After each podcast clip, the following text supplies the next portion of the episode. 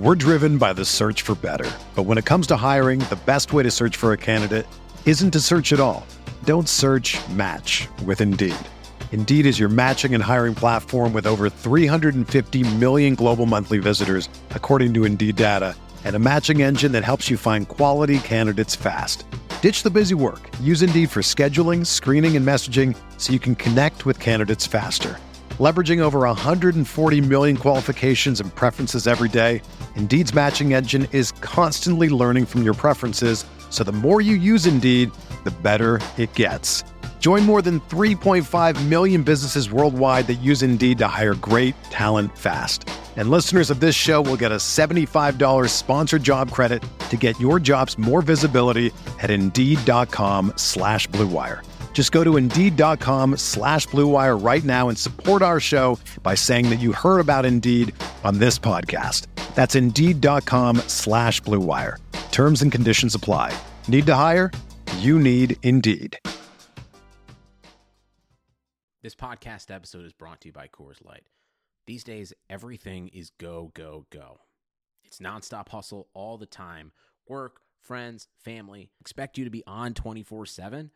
Well, sometimes you just need to reach for a Coors Light because it's made to chill. Coors Light is cold lagered, cold filtered, and cold packaged. It's as crisp and refreshing as the Colorado Rockies. It is literally made to chill. Coors Light is the one I choose when I need to unwind. So when you want to hit reset, reach for the beer that's made to chill. Get Coors Light in the new look delivered straight to your door with Drizly or Instacart. Celebrate responsibly. Coors Brewing Company, Golden, Colorado. This is Greg Olson, inviting you to check out my new Blue Wire podcast, TE1, where I interview tight ends throughout the history of the NFL who have helped revolutionize the position. TE1 is presented by the Chevy Silverado. The Silverado is all about grit, it's strong and dependable, exactly like playing tight end. Just like the incredible players we sit down with on the podcast, the Chevy Silverado is in a league of its own. Strong, advanced, and dependable. Download TE1 today, wherever you listen to podcasts. What's going on, folks? Welcome to Striking Gold, your 49ers podcast on the Blue Wire Network. This week's episode is sponsored by Pepsi and Indeed.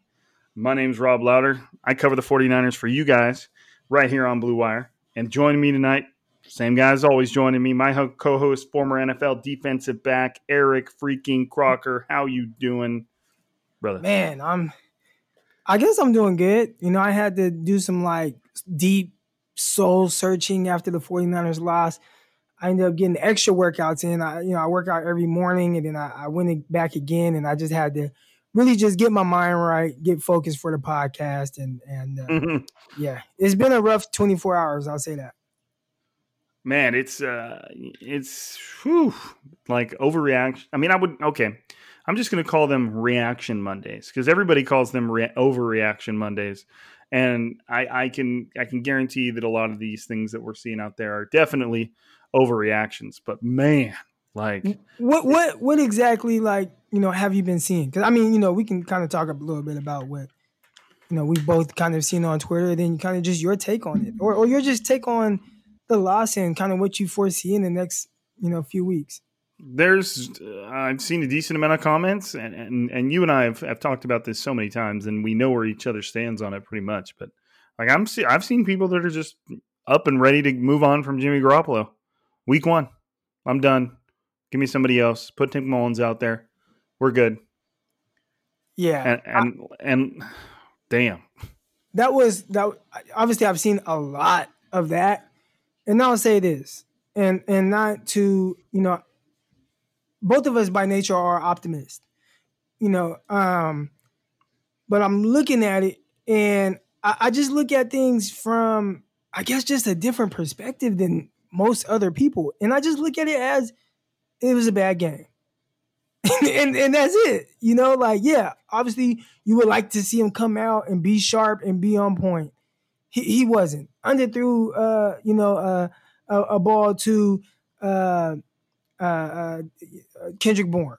Now, if you remember last year, week one, he wasn't sharp either. And I, don't want to give him a pass for this performance. It sucks even more when you lose. But, you know, th- there was no preseason. I'm watching the the Steelers and Giants right now. You see Ben Roethlisberger, obviously, I mean, he hasn't played in a year.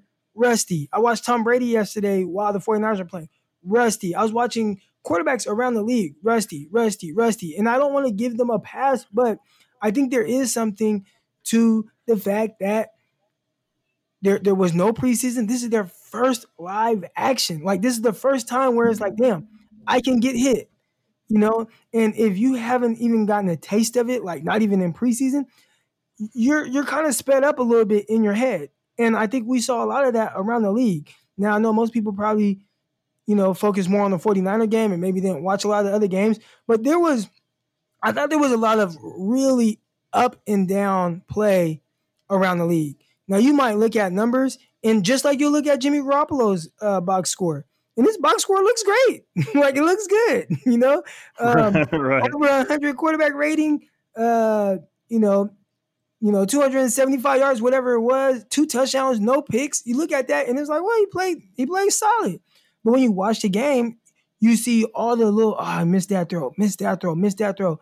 And that was something I really saw around the league where you're going to look at box scores and they might look fine, but guys were missing throws.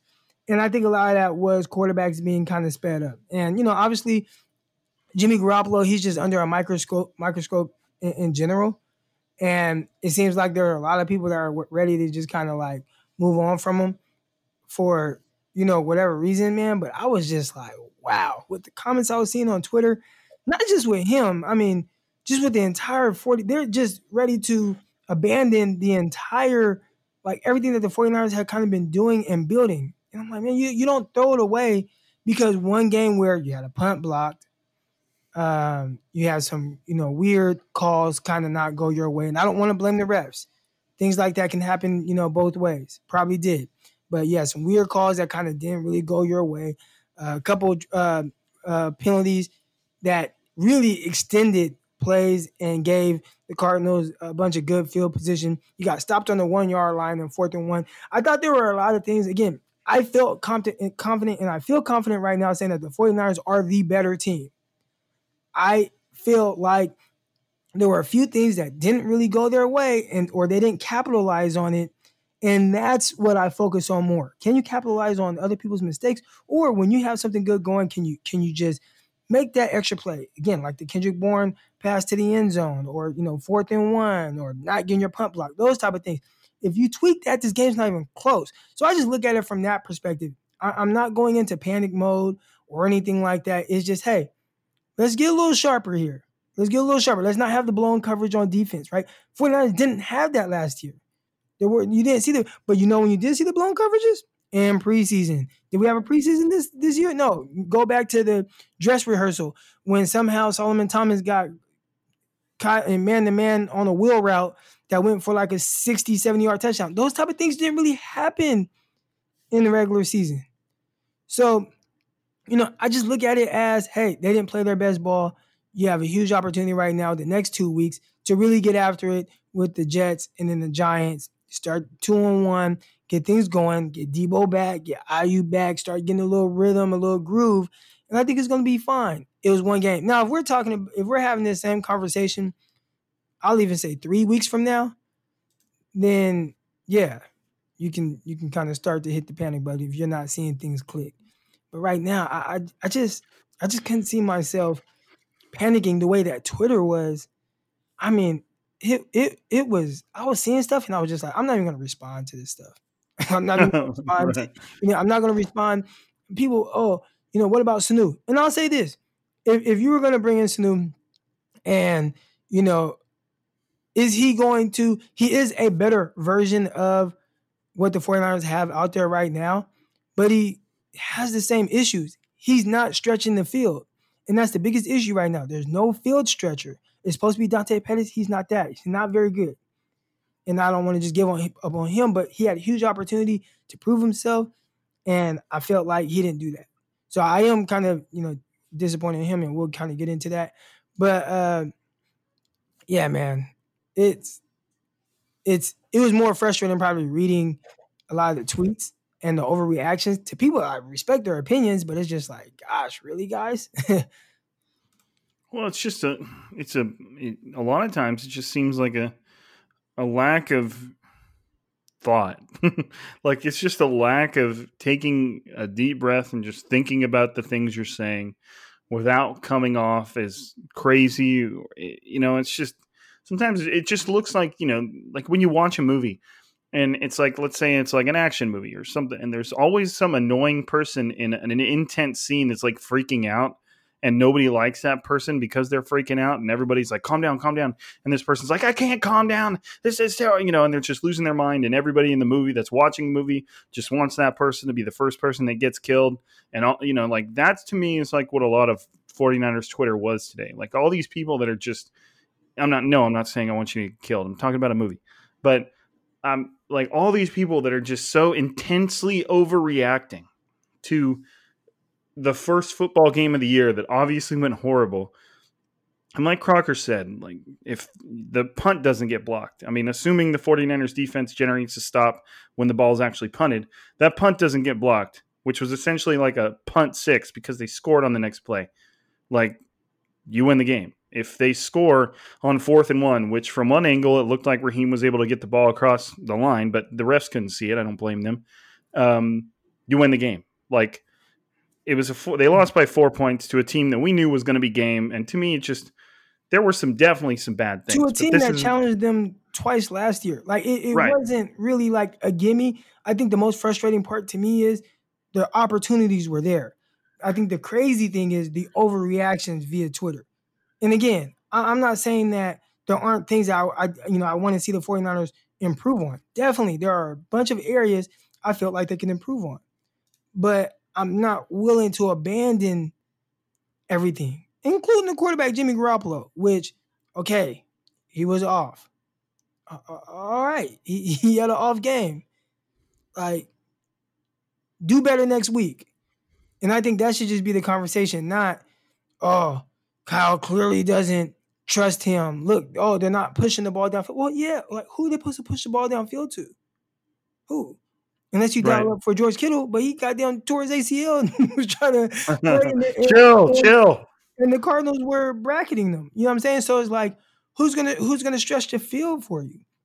Like, you know, those are things that, you know, you you you gotta have your guys and or and you have to at least have either Deebo or Aiyuk out there. You know, eh, just to give the threat of somebody that can go deep. Because the guys so you're telling me that like if they don't have their their two starting receivers, their two best receivers out there, it's it's kind of like a big deal, or I mean, yeah, I mean, you know, those are the two best for a reason. And I don't want to crown Aiyuk like just as being just the second best because right. you know he That's he fair. hasn't even played a game yet. But from all reports that I'm hearing, and, and this is where I'm, I'm putting a lot of stock in. I want to say it was Maiocco or or Barrows, where they're saying that was the most active they've seen from any rookie in their entire career. I think it was Maiocco because he's been there a really long time. He said that was the most impressive impressed he's been by a, by a rookie receiver.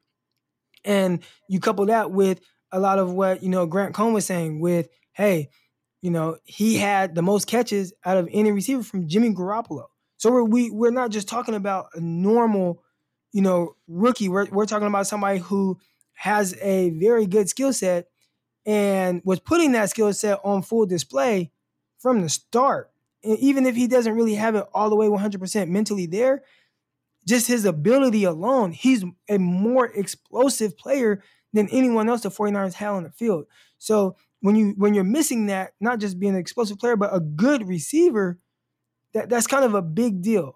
You know what I'm saying? Like that that's a big deal. It allowed the Cardinals to really line up in a way to where it's like, you know, we don't respect the fact that you guys can beat us deep. So we're going to kind of bring everybody up, or we can play off and know we can jump your routes because you're not.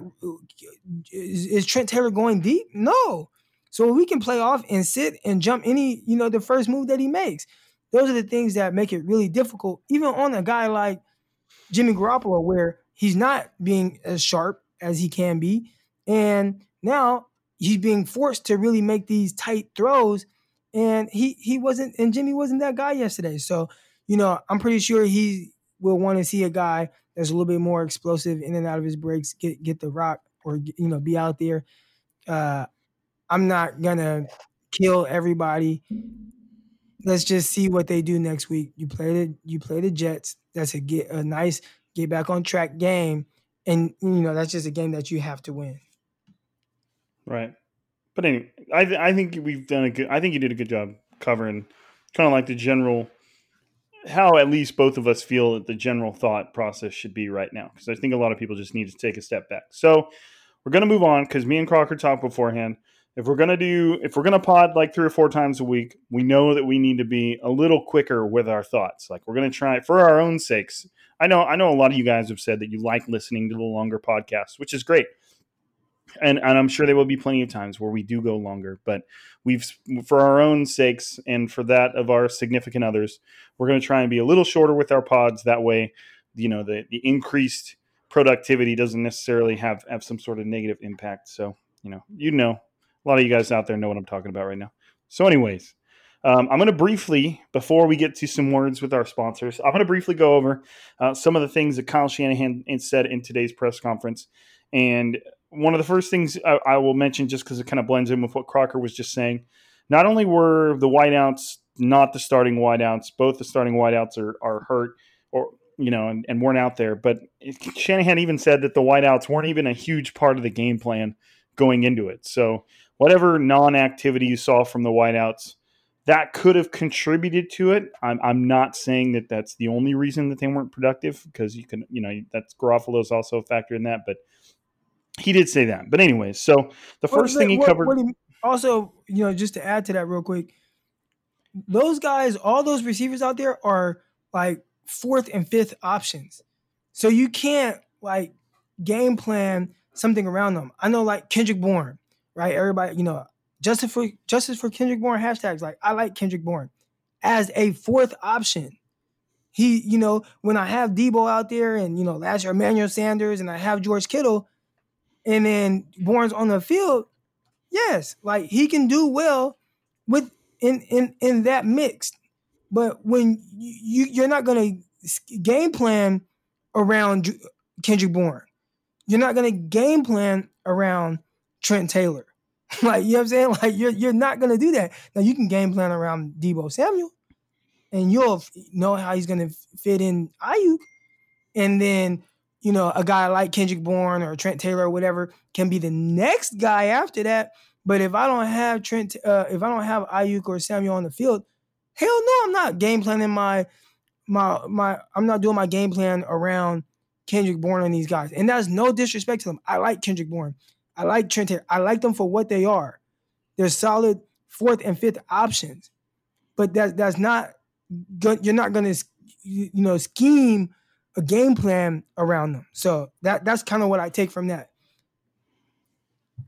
Yeah. No, and and, and that's one hundred percent. Like, yeah, you don't go into you don't go into the game planning process saying, okay, like this is Trent Taylor's game right here. Like, let's just no matter what we do, let's just feed Trent Taylor the ball. And maybe there maybe there will there will, that will there will come a time for that, but that's that's not right now. So, in addition, the first thing that Shanahan covered right off the bat was he said that George Kittle has a knee sprain.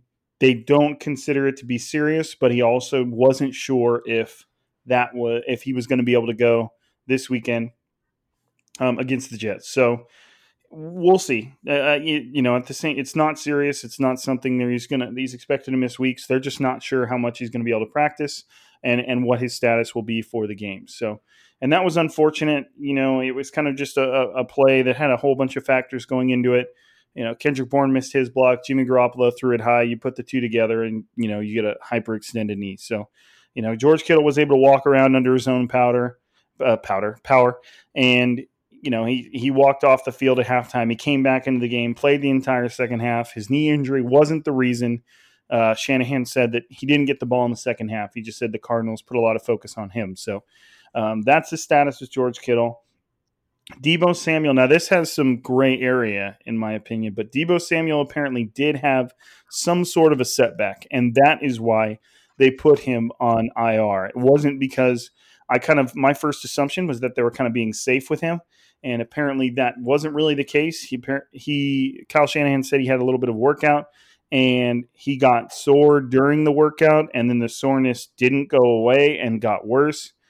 Kyle, I, I don't believe Kyle Shanahan said anything about like an X-ray or whether or not they fear he could have like re-injured it, but they put him on IR and they still are hoping to have him for the Week Four game um, against the Eagles in Levi Stadium. Um, but there's a little bit of gray area there, gray area there as far as what that setback entails and how significant it is. Um, because, like, I mean, in, in terms of a his broken foot, I mean, if he were like to re-break it somehow, then you'd probably be looking at most of the season. So you know, and that's when I would I get the question, oh, should I bring in this guy? Yeah, if Deebo is right. broken, now let's you can be more aggressive with possibly a trade, or you know, definitely bringing in Sanu one hundred percent. Uh, yeah, if if if there's a setback, and then something that might keep him out a while, you know, I get a lot of receiver questions. Definitely, like if Deebo's going to be out, you 100% look to I- improve that position. Right. I agree. And then, so moving on, um, Shanahan did acknowledge that, and, and this, it's, he's not an idiot. Shanahan acknowledged that Garoppolo struggled, that he missed a lot of throws, that he just didn't look great. But he kind of said, said it in a way like everybody misplays. Like we all kind of played horrible together. The defense struggled after a while, which is, is to be understood considering how much they had to be on the field. Um, Garoppolo missed throws, and you know there were some other plays in there where it seemed like kind of what Shanahan was saying is that everybody kind of screwed up unanimously, and Garoppolo was just a factor in that, which is true. But at the same time, like Crocker said, your your twenty seven million dollar starting quarterback is always going to have a bigger magnifying glass than than really anybody else. So, um, yeah, and and, and Shanahan did mention that. And again, this is for those of you out there that can consider that there's multiple factors that go into a single scenario, but Shanahan did talk about the fact that that had Kendrick Bourne gone up after that pass in the end zone and not kind of stood there and waited on it, that at the very least he would have gotten PI'd because of the way kind of Peterson was just running at him, and and the ball ended up hitting him in kind of like in the in the top part of his helmet or in his back. So, and he says if if Kendrick Bourne kind of would have planted and then just gone up for it, like we've seen Kendrick do many times, like you can he he knows how to like it's not something he hasn't done. Um, at the very least, Peterson would have plowed into him and got the PI. It would have been obvious, um, or he would have caught the pass. So even and Shanahan I, I did say that yesterday too, right? I, I, think I talked about it on the pod. Right? Yesterday. Yeah, you did. Um, and, and, then I think midway through the pod, you were like, "Hey, Kendrick Bourne said he should have went up and attacked, attacked it, and you, you he should have." That is more of a vet move when it's like clear that the ball is underthrown. Just stop and jump, and you know that contact is coming, and then sell it, kind of like what we saw uh, Jalen right. Ramsey do last night. Sell it, put it right. up thick. Hey, I, I, flare your arms out. Game's on the and, line. You do what you got to do. Yeah, you will get that call. Right, and so it was, and and again, the reason I said a few seconds ago that this is for people that can consider multiple things about a scenario. Like, yes, the ball was underthrown, and it was not a good throw. It was under, it was late, it was underthrown, and he floated it, and so it was all these these things that make a poor pass and that thus giving Kendrick Bourne the time to go up after it if he wanted to. So yes, I'm not by by by critiquing Kendrick Bourne a little bit, I'm not absolving Jimmy Garoppolo of the bad throw. There's just multiple things that happened on one play. And like I said yesterday, I'm a receivers guy. So if I see something wrong with what a receiver did in a play, that's always going to be the first thing I think of because it kind of goes with what Crocker's uh, buddy told him. Like, just assume that all quarterbacks suck and it's your job to make them look good by making these plays. So, you know, that was just an, a small opportunity, well, a big opportunity for uh, for Kendrick Bourne to make a play, just to make Jimmy not look as bad as he made himself look. Um, the 49ers are bringing in or did bring in um, Ezekiel Ansah for a workout and defensive end. Um, former Lions guy, spent some time on the Seahawks too, and you know he's he spent some time with the defensive line coach Kris Kocurek. So uh, that would I would assume that's something that they that they make happen. They've kind of been talking about it for a while. So, I mean, unless they can't agree to some sort of a contract, I, I would I think it's a safe assumption they're probably going to sign him as as as depth. Um, Kyle Shanahan did say that he had concern for Richie James' hamstring injury. Richie James left the game pretty early uh, yesterday with a hamstring injury, and Kyle Shanahan said he was concerned about it. So it could be a pretty significant strain that that they expect to keep him out for maybe a month or two or, or more, you know, if, if it's something worse than that. But anytime Kyle Shanahan just comes out like that and says, "Yeah, he's concerned," you know, it's it's more. I would be surprised if it's not serious. So, uh, you know, this is just speculation right now, but the 49ers could be preparing to lose Richie James. And that's when he was asked, like, hey, is Mohamed, Mohamed Sanu a, a possibility? And he said, he said, yeah, absolutely. like, you know, and, and he, I, I, I, need to go back and find the exact quote, but uh, let me see it because I put it on my Twitter right here. Um, he says, I wouldn't rule it out. And then he kind of paused and then said, at all. so, I mean, and then I, uh, what I tweeted was uh, that I was activating my Kyle Shanahan translator, and that quote should read, get him in here yesterday. So, you know, it seemed like that's just kind of just from the way I know Kyle Shanahan talks, that seemed to me like, uh, yeah, we could, we could use him, you know, and that could yeah. come with, him being underwhelmed by what happened yesterday and Richie James's injury and Deebo Samuel's hopefully subtle setback. So there's a lot of things that go into that, but that's just how I read it. But you got any uh, any thoughts on any of the any of the news? No, I think the um, last thing I just want to touch on real quick because I don't think I talked about it yesterday. Um, there are a lot of people that is kind of been a narrative for the last two years for sure people saying that the 49ers struggled to defend the running quarterback and like why they struggle so much with it and stuff like that. And I kind of had some thoughts and I was thinking about it. And I'm like, man, why do the 49ers struggle with these quarterbacks second run? And the thing I came up with was everybody kind of struggles against them. I was like, just gonna like, say everybody does. Yeah, you know, it's like, oh, Lamar Jackson, like, look, 49ers can't. It's like, well, he did run for like 1,200 yards last year. Oh, uh, Russell Wilson, like 49ers don't really know how to play against scrambling quarterbacks. And then I just see like him and Steve Young are like the only quarterbacks with like 30,000 yards and like 4,000 rushing yards. It was something crazy like that. It's like, you know, and then Kyler Murray, like he's going to be a factor on the ground.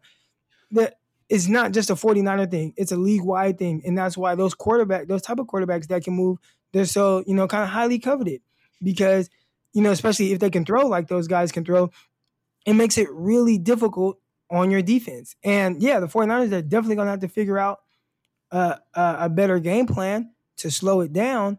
But the, the fact I think people think like the 49ers are the only ones having these issues, and they're like, no, that's the that's the issue for all teams every time they go into playing these games, uh, these type of quarterbacks. So that is one thing where I'm like, okay, yeah, 49ers, you got to figure it out. But I I hear, you know, I, I see it on Twitter or I hear, you know, it on podcast, and I want to be like, hold on, like a lot of teams are having the same type of issue. Hell, I just saw Ben Roethlisberger run for like 15 yards. you know, so it's like, you know, it, it's tough. It's tough for it's it's tough accounting for a quarterback that can run, and that's kind of my last thing I want to say about. It. Well, it's and, and, and I will say this to add to some some context: teams can game plan against a quarterback and an offense that is predicated around like running the football, kind of like how the 49ers used to do with Colin Kaepernick and the read option or zone option, whatever you want to call it. Like that is something you can game plan against. But Kyler, most of Kyler Murray's damage was off schedule plays where the dude, you know, th- there's a defensive line rushing the passer. They lose a little bit of the, their gap integrity, and then he sees an opportunity and he just takes off. Like that's not part of a game plan. And the only way you can game plan against that is you're going to sacrifice a defender that would have normally been dropping back into his zone or into coverage, and you're just going to have him sit right behind the line of scrimmage and watch Kyler Murray. And even then, you're still talking about a Kyler Murray who obviously is very shifty and very quick. And there's no guarantee that the defender that you've now sacrificed to do nothing but spy Kyler Murray is even going to be able to tackle him when he does run because Kyler Murray's a freak. So it's like there's no perfect plan for this stuff. Sure, if the if the Cardinals were running like the read option and you knew you needed a guy that was his responsibility was the quarterback every play and this guy's responsibility was the running back and then you're telling this guy, "Hey, I don't care if he hands the ball off or not, you hit the quarterback." Yeah, sure, you can do that. But these aren't that's not what was beating the 49ers yesterday. It's the off-schedule plays where you've got guys dropping 15 20 yards into coverage and there's a, a, a lane is created where for him to run and he does. Like, like uh, there's not really a solution for that in the NFL. It's just the problem with, like Crocker said, the problem with running quarterbacks. It, yep. That's that's the problem. So it's tough. It's tough. They they stress out. They stress out any defense that they play against. And yeah, 49ers, they're gonna have to figure it out because you see it four times a year in your in your division. Yep. It'll it'll it's yeah. That's a good way to uh way to put it. So before we carry when we come back, I mean we're gonna get a couple words in from our sponsors. Uh, but when we come back, Crocker and I are gonna go over our winners and losers from the 49ers opening season loss to uh to the Cardinals. We'll be right back.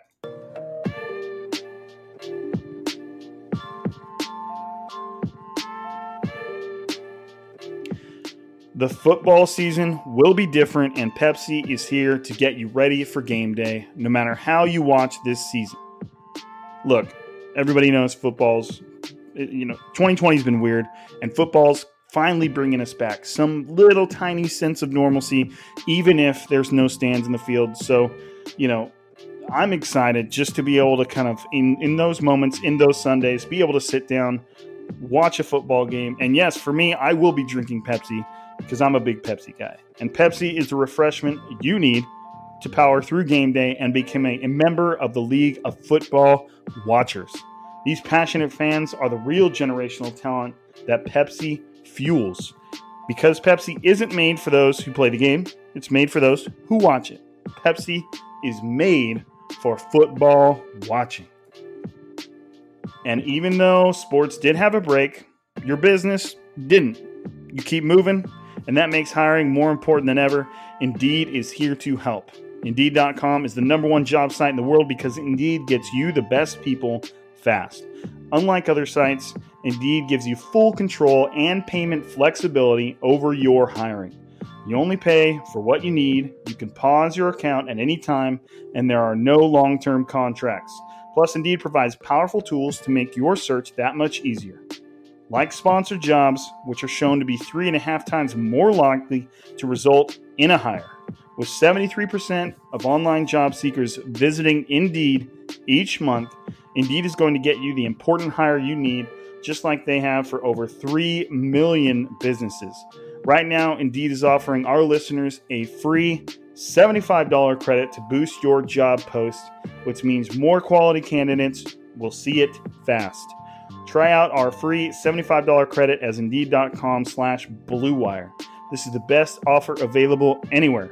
Go right now to Indeed.com slash blue wire. Terms and conditions do apply, and the offer is valid through September 30th.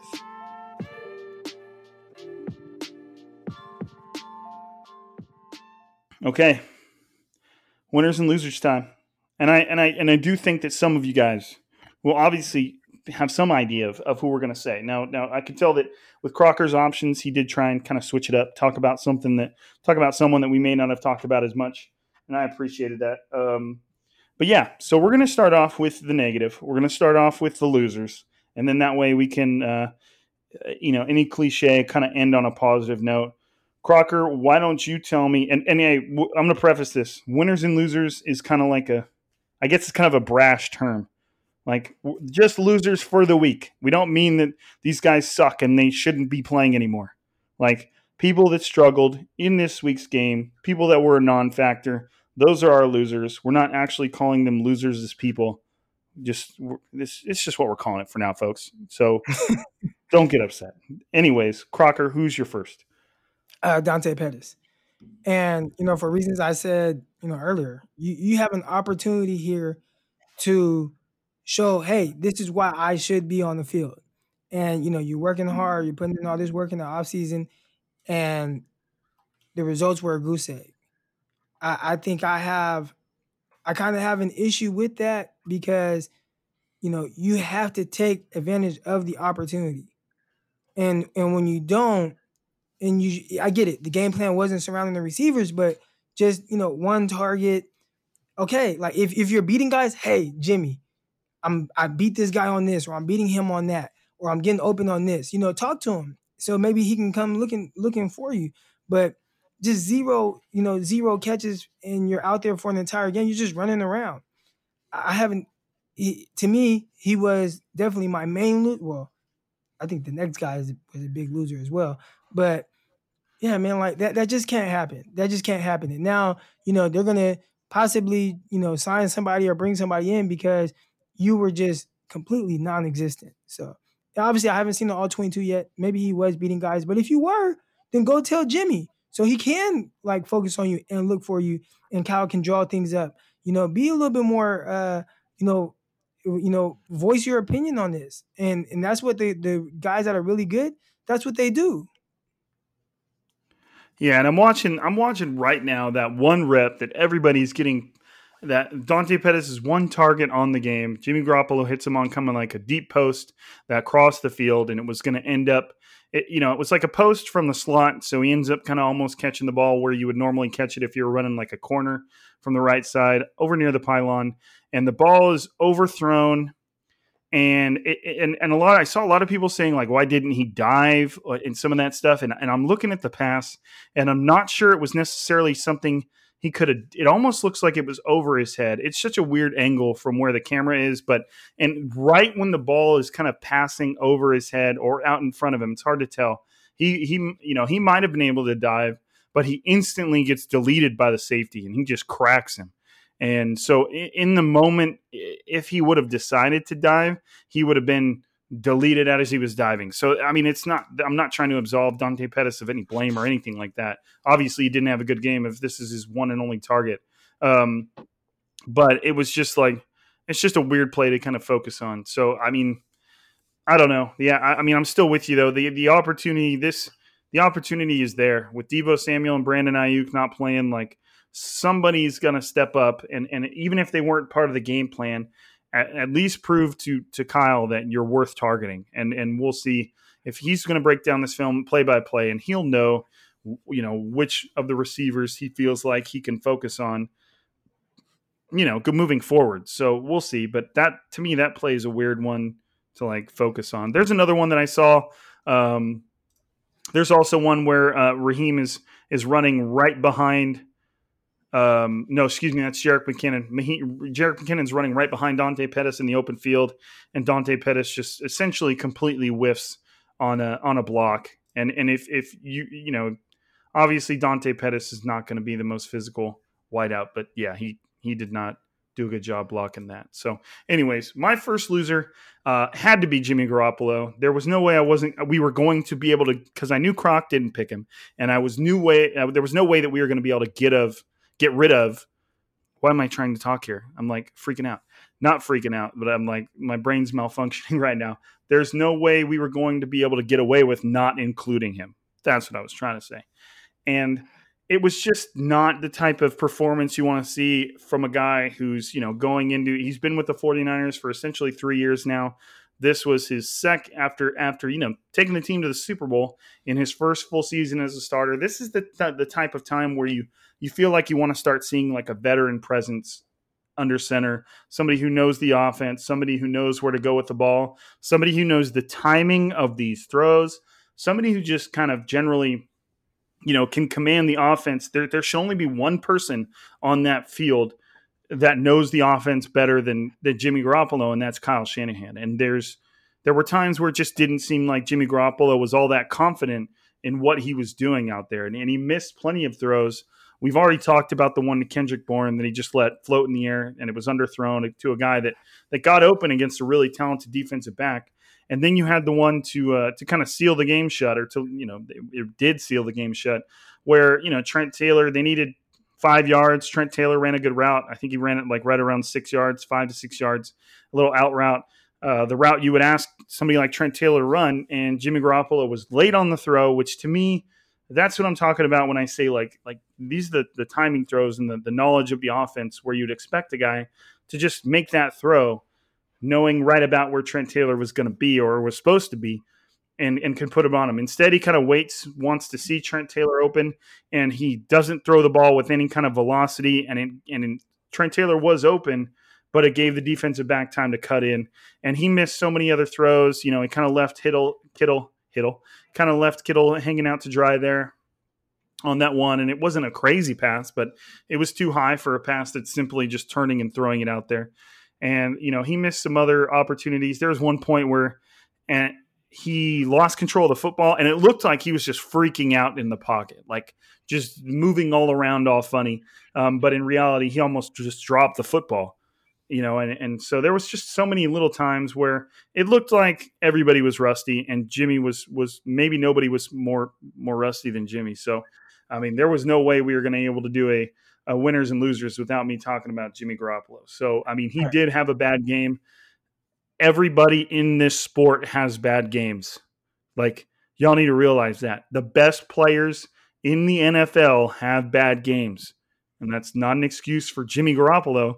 It's just the reality of things. And I don't feel like you need to think the world is falling when Jimmy Garoppolo has a bad game because you're perfectly happy when he has the good games and everybody's all fired up. But you need to be able to handle the bad games as well. And if those bad games start to obviously outweigh the good ones, then that's when you you know that's when it's time to to to make changes, and that's when it's time to think about other things. But I that's not right now. Like just chill out a little bit. Dude had a bad game. We'll see where it goes from here. What about what, what about your uh, your next loser there, Croc? Yeah, my next loser, uh, Dee Ford. And I haven't looked at his stat line. I'm actually going to look look for it right now. But he was just kind of out there, like Dante Pettis, just running around. Um, I saw zero like impact plays at all. Like there was no, you know, pressure on the quarterback. Uh, was he flushing the quarterback out of the pocket? Again, I you know I haven't. I just kind of watched the game, and ju- you know, just kind of like as a fan, not as like someone that was kind of gonna you know talk about him on a podcast, but just from a fan's perspective and just watching the game, I he was non-existent. And you're counting on a guy like him to generate, you know, instant pressure. And he definitely didn't give you any of that. I saw Bosa flying around, flashing, you know, left and right. Uh, didn't get the sack, but uh, you know, definitely was, you know, you you you felt his presence. I didn't feel the same thing from Dee Ford. And I'm looking up his so it looks like he has three three tackles, you know, one solo and a you know a half tackle for loss. So I mean, is Kerry Hyder had you know more production. You know, it is you need more from that from a guy that you're you're, you're paying good money to Dee Ford, and you would expect him to have a little bit more. You know, feel his presence more than what you did. Right. Yeah, and I, I don't have I don't have access to uh, like pro pro football focuses more advanced stats, but you know he didn't have a good grade. You know, in his first first uh, you know game in this game he had a fifty nine point one, and again, if pro football focus isn't your thing, that's fine. Um, but all they really had him for was one solo tackle and one assist, and that's it. You know, whereas as as Nick Bosa was a little bit more. Uh, obviously not a little bit more, a lot of more of an impact. So uh, my second Nick Bosa wasn't wasn't like more impactful in the sense of the uh the you know the box score, you still felt his presence on the field. You still saw him. Oh yeah, around, you know, chasing you know chasing guys, flushing them out the pocket on the ground, trying to grab a leg. Like you know, you you just you just kept seeing Nick Bosa, and with Ford, it was like need we need more, need more out of our our you know big big uh our edge rusher that you you know you're paying a ton of money to. Right. And for my uh, for my second loser, I ended up going with Kwon Alexander, who I saw, you know, becoming a victim of of bad play multiple times throughout the game. The one uh, he just he just I mean, he just didn't seem like he was really in it. And there was there was one at one point he would initially it was along the the Cardinals sideline. He initially dropped into coverage and was kind of in like his his zone in the flat is what it looked like. He could have been in man, but in, in anyways, his man was kind of near the flat, and then Kyler Murray started escaping the pocket to uh, Alexander's side, and Alexander initially started to come up to like kind of pursue Kyler Murray. Kyler Murray committed to running, and then was well beyond the line of scrimmage, maybe two or three yards. And then Kwon Alexander, out of nowhere, just turns around and goes back to covering his guy when Kyler Murray is running right at him. Like he, he Kwon Alexander now has his back to him. And and he's like it's almost like he ran away. Like obviously that's not what he's doing, but he had such a bad feel for what the where he was on the field versus what Kyler Murray was doing. I believe that you know I'm gonna I'm gonna check my Twitter just to make sure I've got it, but I believe it was on like a third and seventeen, and Kwon Alexander just completely misread what was happening and ended up just allowing Kyler Murray to run right by. Yeah, it was a third and 17. And Kyler Murray scrambled right at him. And for some reason, he thought he still needed to be in coverage and and and allowed Kyler Murray to pick that up. It was just like a and that was on the drive that the the I think it was the yeah, was the drive to give the Cardinals their first lead, I believe. So it it was just this inexplicable from a guy who's been in the league for a while who's kind of like their veteran linebacker. And it just, I could not explain what was happening. I was just looking at it like, I looked around the room. I was like, did I just see that? Like, is that really what just happened? And it was just such a, a bad play. I just, I, I could not get it out of my mind for a while. It was just rough. And it's, and it's obviously Kwon Alexander is a respectable linebacker. He knows what he's doing, but it, that was just a, a rough, rough play, and it kind of reminded me of the fact that I, I, unless I'm mistaken, I don't believe Kwon Alexander was very good in the Super Bowl either. You know, because he kind of made his comeback for that game, and I, I don't remember him struggling then too. So it was just a, it was just a rough look. So, all right, Crocker. So, so take us. We're going to turn the corner, and we're going to go to someplace a bit more positive now. Why don't you take us to your first? winner, somebody who managed to overcome the disappointments on Sunday? Yeah, uh, first winner I have uh, Trent Taylor. You know, I thought you mean never, Trent Williams. I mean Trent Williams. excuse me. Yeah, clearly, clearly, uh, uh, Trent Williams. I, I just thought he was really good. I mean, I know we saw the big play of him just like beelining straight to the middle linebacker and just blowing him up uh, that was exciting to see. And I was like, damn, linebacker, you gotta keep you gotta keep your head on the swivel. Right. How do you miss that guy? Yeah, right. Like you just have this big ass, tall, wide dude running full speed at you, you just never see him coming. Like that.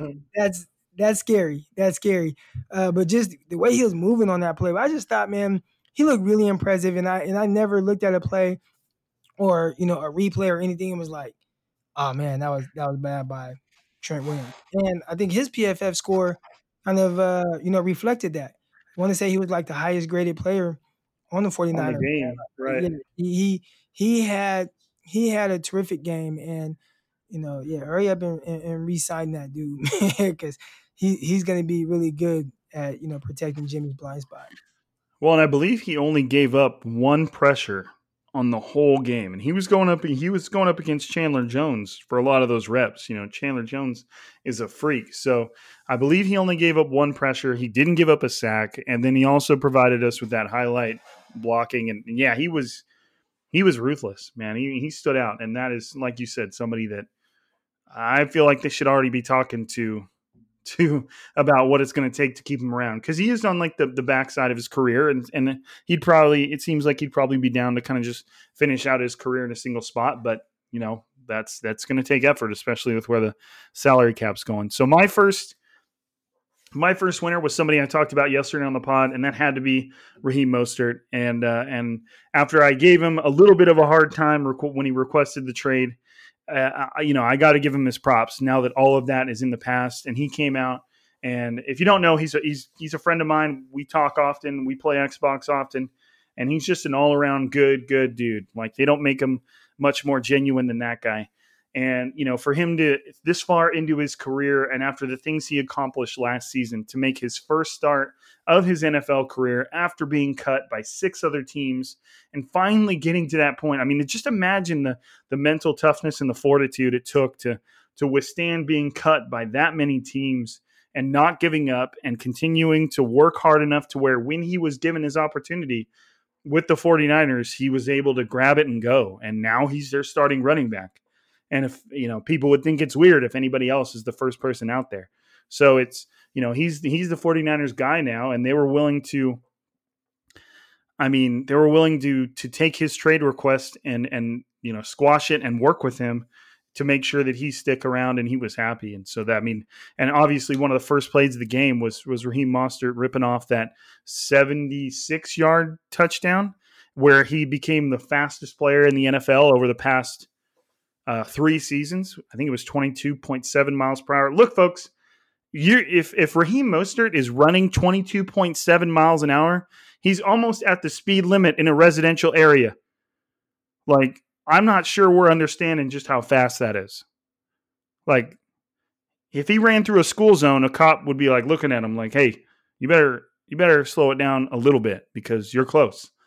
Like, I mean, that's really fast. And uh, he told me um, while we were playing some Warzone that before Marquise Goodwin was traded, Marquise Goodwin told Raheem Mostert that he was the fastest person on that team and you know teammates gas each other up and stuff like that. But Marquise Goodwin is an is an Olympic athlete and one of the fastest players in the NFL, and if not the fastest player in the NFL.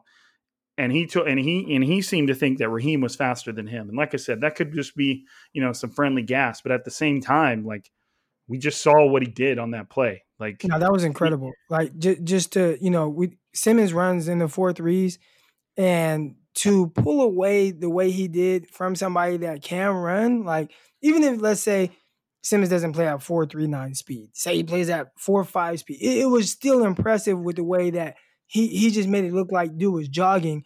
And then the the really impressive part was the way that he split the other two defenders. One with Pat P, and he just was like, I'm not catching him. And then the other one was the safety. When when you're we talk about his him how he kills angles. And when you're when you're moving like that, man, can we get some receivers to move like that? Can we get some receivers that can kill angles like that? You know what I'm saying? Like that that was like that was something that was I was like, dang, that's that's really different. And I, we've seen it on a numerous amount of runs where he's killing angles, a lot of them even in the goal line where, you know, inside the 10 where he kind of just hits the hole so fast, guys end up running into each other while he's running into the end zone. But this was one of the first times where I was able to see it just like in the open field where it's just like I'm killing angles and running away from somebody that ran in the four threes, and you guys have no chance of catching me. We're talking about a pass that was maybe traveled eight yards in the air. That was that was extremely extremely impressive. And another thing I really like, you know, he didn't have his best game like on the ground, but I like how they didn't go away from it. You know, he had like 15 carries for 50 something yards, maybe one of his lower, you know, yards per carry, but they kept pounding it and pounding it and pounding it. And I really kind of like appreciated that part of it because with somebody like him with his ability, the more you give him the ball, he's liable to break one of these.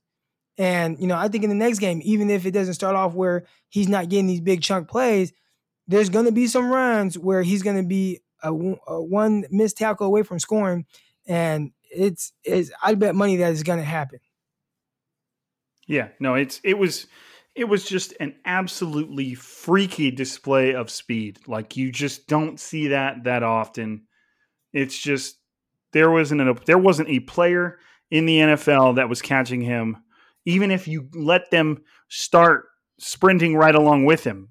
Let alone a defender that has to adjust what the direction they're running to try and account for him. Like there was just no way. Like it was just a ridiculous speed, and uh, you know, and that's and that's why they, you know, that's that's when the you know you're running fast when you say, "Hey, uh, you just ran faster than any NFL player in the last three years with the ball in your hand." Like, congrats, bro. Yeah. You're you're being told that you're the fastest among these freak athletes. like, right. it's it's just it's hard to and I'm not the one to do it, but it's it's hard to put into words just how impressive that is. So, okay, so I got Raheem. Uh, who's your next winner, Croc? Javon Kinlaw. You know, he was someone that you know, according to PFF, he graded out well. But even outside of that, there were some things. You know, obviously grumbles about him not being a good, uh, you know, pass rusher, and you know, he's more of a run stopper, you know, type guy right now. Only a two down guy, and that was how they used him. They used him on like first and second downs in obvious passing situations. He wasn't in there, but when I first noticed him, I was just like, man, let me watch Javon Kinlaw on this play. Like, and sometimes I do that. I don't know if you do that as well, but sometimes I'm just like, let me let me watch this guy. And I watched Javon Kinlaw, and he just immediately beat the either the center or the guard right off the ball. Boom, just hands, nice pass rush move, went right by him, and you know forced the quarterback to get rid of the ball right now. And I and I was like, wow, that was really good. And I tweeted out like, man, like Javon Kinlaw on that second down, like he really, you know, just beat the guy immediately. Uh, and then later I saw him. Uh, it was a run play where I was just watching his effort, man, and I'm like, man, like you know, got in there immediately. Uh, running back went one way, changed directions. He's over here chasing them, and just the effort. And I saw another play, effort, and I'm like, man, I like I, I like what I'm seeing. Obviously, you want him to be you know, not saying be what Buckner was, but you know, a, a, guy that you know eventually turns into a guy where you know you don't have to take him off the field and pass um, pass uh, obvious obvious passing situations. But just the little sample size I did see, uh, I was I was impressed with with that. Where I'm just like, okay, that that's good. That's something to build off of. Now let's see, you know, where is he going to be after the first quarter of the season? The only thing Javon Kinlaw needs to do right now is give the 49ers a reason to keep him on the field. You know, and that's and, and that can mean any number of things, but you know, right now he he had a, his his first game as a pro was good enough for the 49ers to not have to consider him not being on the field when he was supposed to be on the field if that makes sense. You know, and, and he's going to start you know, they don't he's going to be rotational guy in his rookie year and that's kind of kind of how Armstead was when he started but it's going to be a matter of that, that if he plays well enough, then those snaps will become more and more frequent and he'll spend less time off the field. And that's all he needs to do is make sure that the 49ers don't have a reason to take him off the field. And from what I saw on last or from from Sunday, like they don't. They don't have a reason, you know, and, and that doesn't mean he's going to get all the snaps, but it means that you know, when he's in there, the 49ers feel good about his place. And for a rookie, that's all you can do is is do that and continue to sponge everything in and uh, and keep it going. I dude, while we were potting, I text Raheem and I just wrote, "Dude, you're fast." and he writes back, "Man, I'm just out there running." yeah. He's he's he's such a humble guy, man. Um, okay, so my last winner um, and there were a few people I could have plugged in here. I, I wanted to give a shout out to, to Jerick McKinnon because, you know, obviously he gets his first game in two years and, you know, finds the end zone, looked pretty good doing it. Um, you know, was, was, he was a factor, which is a, a, huge deal for him after he said he woke up that morning and just shed a little tear because he was kind of getting, trying, finally going to get to play in a football game. And so you got to feel good about that. But that was me cheating a little bit. My second winner is uh, Nick Bosa because – he's going to go throughout this season and he's no surprise to anybody anymore. He's considered he's going to be considered by defensive coordinators, or excuse me, as offensive coordinators as, as, a as a premier rusher. Like he is going to get the attention that any other premier edge rusher in the NFL will get. Nick Bosa will get. Like that is he's already established himself that he is to be taken seriously. And despite the Cardinals knowing that, Nick Bosa was still all over the place. He was all up on Kyler Murray. I don't think he registered an even a sack, but it's you just have to watch the game and see this guy disrupt the backfield. And and you know, Kyler Murray scrambling might not have worked out for the 49ers, but you can't fault a pass rusher for getting back there and doing what he's supposed to do. And he had some great tackles where he was kind of scraping along the along the line of scrimmage and meeting a ball carrier at the hole. He had, you know, I think he had a couple tackles for loss um, he just looked good, and and he's now going to have to contend with with everything that offense offensive coordinator wants to throw to him. And you know, for his first game in his second year, where everybody knows what Nick Bosa is all about, I thought he did really really well, and he might have been the 49ers. You know, you can't just look at the box score on this. You have to you have to watch the game. He might have been the 49ers' most impactful defender. You know, his numbers weren't crazy, but he was just consistently getting in the backfield, and I believe as the game wore on, they started double teaming him more and more. They would keep a tight end to, at the very least chip him. So you know, and that's what that the kind of impact you want to see from from a guy like him. And it's again, it's not a box score thing. There weren't big numbers, but you just you just got to watch it. You just got to see what he's doing out there, and, and, it's it's impossible not to appreciate um, just what that guy brings to the defense. Yeah, man. That's, uh, you know, a, a, bunch of things that you would like to see them improve on, but there also, you know, were some, you know, bright spots. Like I said, watching the game, I felt like the 49ers were the better team. Uh, you know, just figure out a way to stop Hopkins. Probably a lot easier said than done.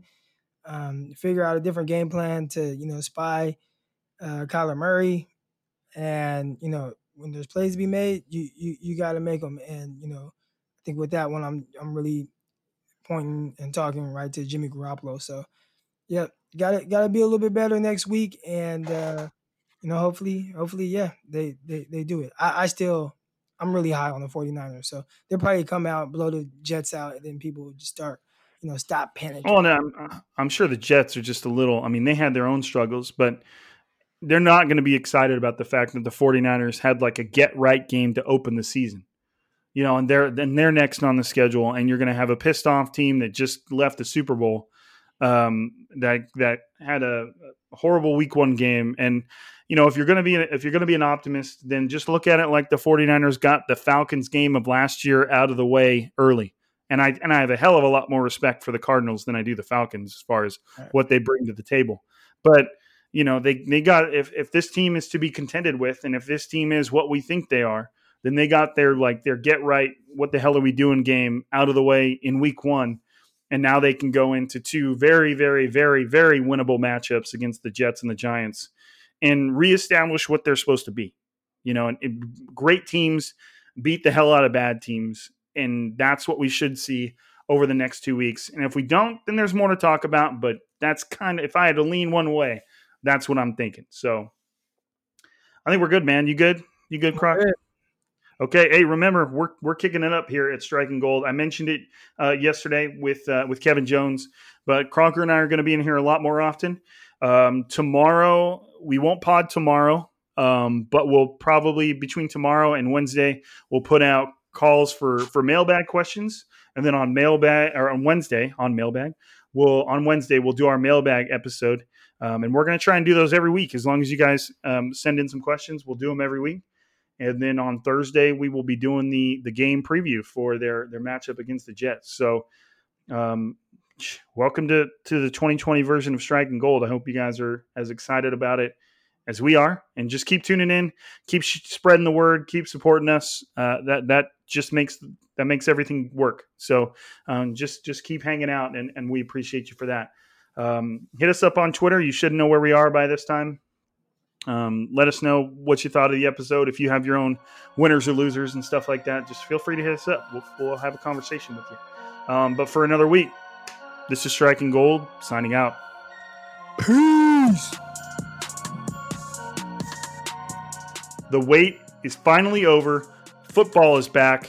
You might not be at a game this year, but you can still be in the action at betonline.ag. BetOnline is going the extra mile to make sure you can get in on every possible chance to win this season. From game spreads and totals to team, player, and coaching props, BetOnline gives you more options to wager than anywhere else. You can get in on their season opening bonuses today and start off wagering on wins, divisions, and championships futures all day, every day. Head to Bet Online today and take advantage of all the great sign up bonuses. Don't forget to use promo code BLUEWIRE at betonline.ag. That's BLUEWIRE, all one word. BetOnline is your online sportsbook experts.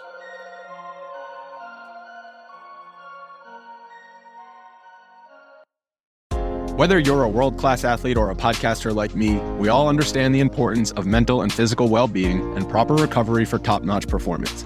That's why I'm excited that Unifyd Healing is sponsoring podcasts on the Blue Wire Network.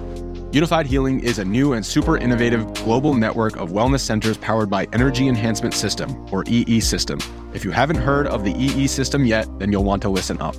This technology promotes wellness, deep relaxation, purification, and rejuvenation. Wherever you are across the globe, access to a center is easy and affordable. Interested in experiencing the EE system technology for yourself? Go to unifydhealing.com slash bluewire to learn more and find a center near you. That's unified, U-N-I-F-Y-D, healing.com slash bluewire. No material or testimonials on the Unifyd Healing website are intended to be viewed as medical advice or a substitute for professional medical advice, diagnosis, or treatment. Always seek the advice of your physician or other qualified healthcare provider with any questions you may have regarding a medical condition or treatment and before undertaking a new healthcare regimen, including EE system.